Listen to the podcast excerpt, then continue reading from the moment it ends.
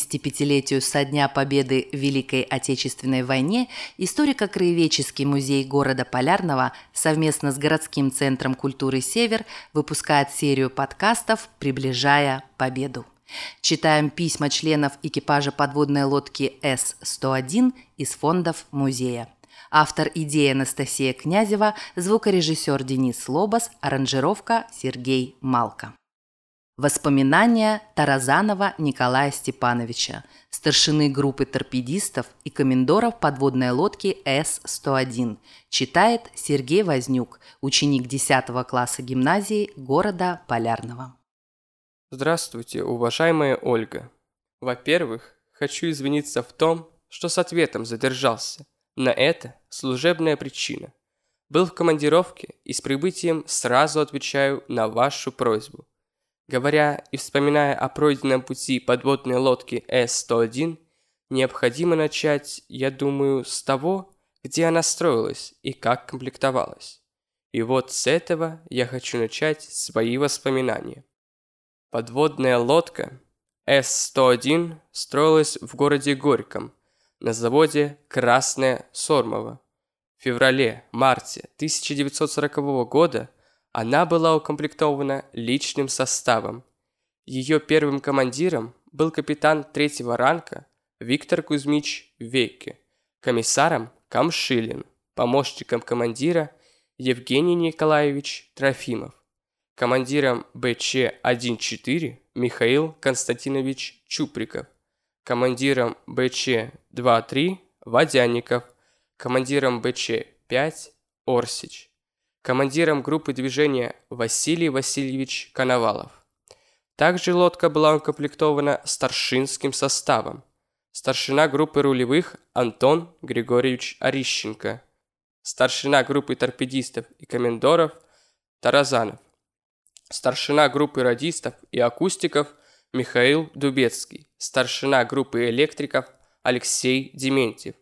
Старшина группы мотористов Антонов старшина группы трюмных Федор Цыбин.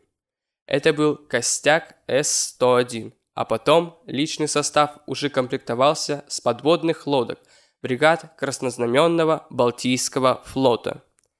Подводная лодка С-101 в июне 1940 года прошла из Горького по Мариинской системе в город Ленинград, где достраивалась на Балтийском заводе – Швартовые и ходовые испытания она прошла в Финском заливе и базировалась в Кронштадте. В конце 1940 года подводная лодка С-101 перешла в Либаву, где 29 декабря 1940 года после испытаний и сдачи вступительных задач полностью вступила в строй. На ней был поднят военно-морской флаг. Таким образом, С-101 стала боевой единицей краснознаменного Балтийского флота. С 1 января 1941 года лодка начала отрабатывать боевые задачи. Нужно сказать, что личный состав на С-101 был прекрасный, спаянный и знающий свое дело. И вот, за отработкой боевых задач нас застала Великая Отечественная война. С-101 в то время находилась в Риге Балдрая. Перед началом войны, буквально за несколько дней, в командном составе произошли небольшие изменения. Командиром БЧ-5 был назначен Георгий Александрович Динцер. Здесь нужно сказать без заискивания и преклонения, это был знающий и любящий свое дело специалист. Он был настоящий, главный механик – знающий подводную лодку от киля до клотика. Георгий Александрович много уделял внимания обучению личного состава в борьбе за живучесть корабля.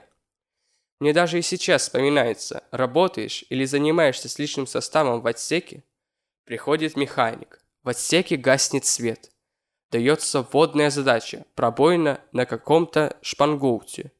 И вот в темноте личный состав заделывает условную пробоину. После доклада «Пробоина заделана» включается свет и идет разбор выполненной задачи. Если она выполнена не со всеми требованиями, она повторялась несколько раз. Вот так Он обучал и требовал от настойчивости действий в борьбе за живучесть, что потом очень помогло в боевой обстановке. Разве можно все описать, что проделано личным составом С-101 за эти годы? Годы Великой Отечественной войны.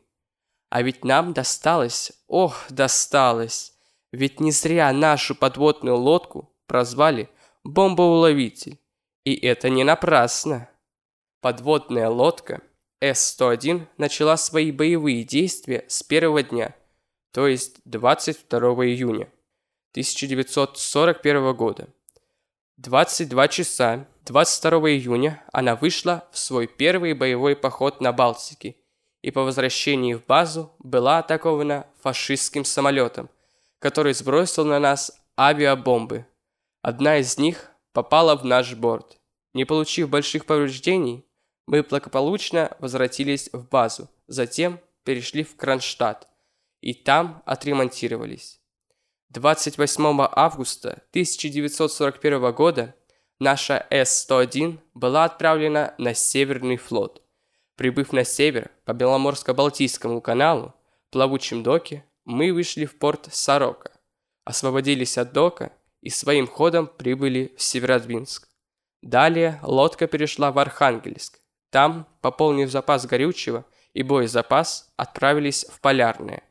Но тут, на переходе, мы были атакованы нашим самолетом МБР-2 от которого потерпели большие неприятности.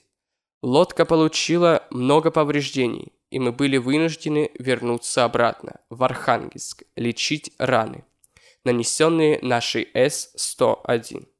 Закончив частичный ремонт, в начале декабря 1941 года мы опять на переходе Архангельск-Полярное. И вот, полностью отремонтировавшись, в феврале 1942 года мы вышли в первый боевой поход в Баренцево море.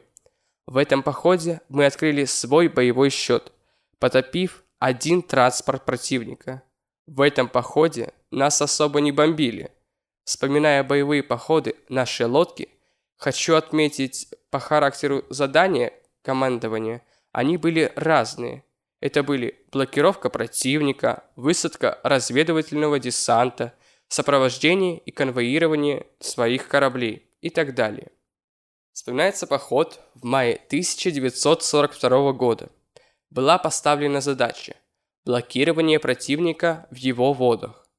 Когда лодка находилась на позиции, акустик Миша Филиппов обнаружил шум винтов кораблей противника. Командир лодки Веке принял решение атаковать противника – и С-101 вышла в торпедную атаку. Атаковав противника, лодка уклонялась от преследования и ушла в район зарядки. Хотелось рассказать о нашем акустике Мише Филиппове. Он был превосходным товарищем, прекрасным специалистом. По-дружески мы его называли «сынком», потому что он был самый щуплый во всем экипаже. Но лыжником был прекрасным перезарядили торпеды, и мы снова на боевой позиции. И снова обнаружен противник. Но противник обнаружил нас и пошел в контратаку. Началась бомбежка и преследование. Во время бомбежки у нас выбило автоматы. Мы камнем полетели в глубину и сели на грунт. Бомбежка не прекращалась, и только благодаря отличным знаниям личного состава и самоотверженному характеру инженер-механика мы оторвались от грунта. Однако лодка, потеряв дифферентовку, начала кувыркаться. Знающий свое дело и лодку инженер-механик сумел быстро удифферентовать ее, а личный состав обеспечил ход и умелое управление кораблем. Лодка получила возможность уклоняться от противника, но бомбежка не прекращалась. Она продолжалась 26 или 27 часов. Не хватало воздуха, от бомб лодка трещала, но личный состав не падал духом и выполнял все команды, передаваемые из центрального поста. Но некоторые не поверили в свои силы, пали духом, пустили слезы и панику. Конечно, эти лица с приходом на базу были списаны с С-101. Несмотря на трудности, которые в этом походе перенес экипаж, Лодка продолжала бороться с врагом. После этого похода она встала в ремонт, потому что была масса повреждений.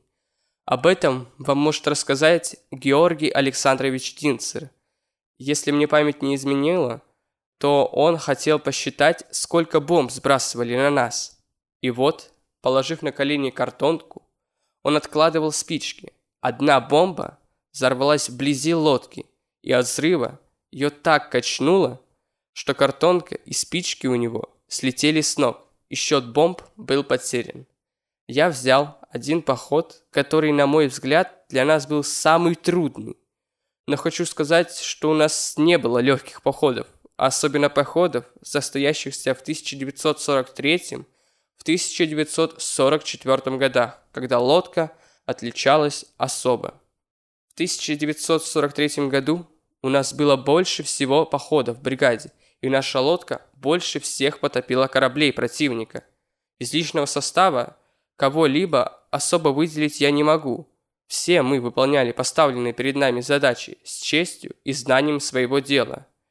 Каждый на своем боевом посту выполнял свои обязанности согласно уставу и боевых инструкций, за что многие были отмечены правительственными наградами. А подводная лодка С-101 была удостоена правительственной награды Ордена Боевого Красного Знамени. Обо всем этом может в деталях рассказать Георгий Александрович. Он больше знает подробностей наших боевых действий во время войны. Я на этом кончаю свои воспоминания, и если они принесут какую-то пользу, я буду очень рад. Горячий привет вашему семейству. С уважением к вам, Николай Tarazanov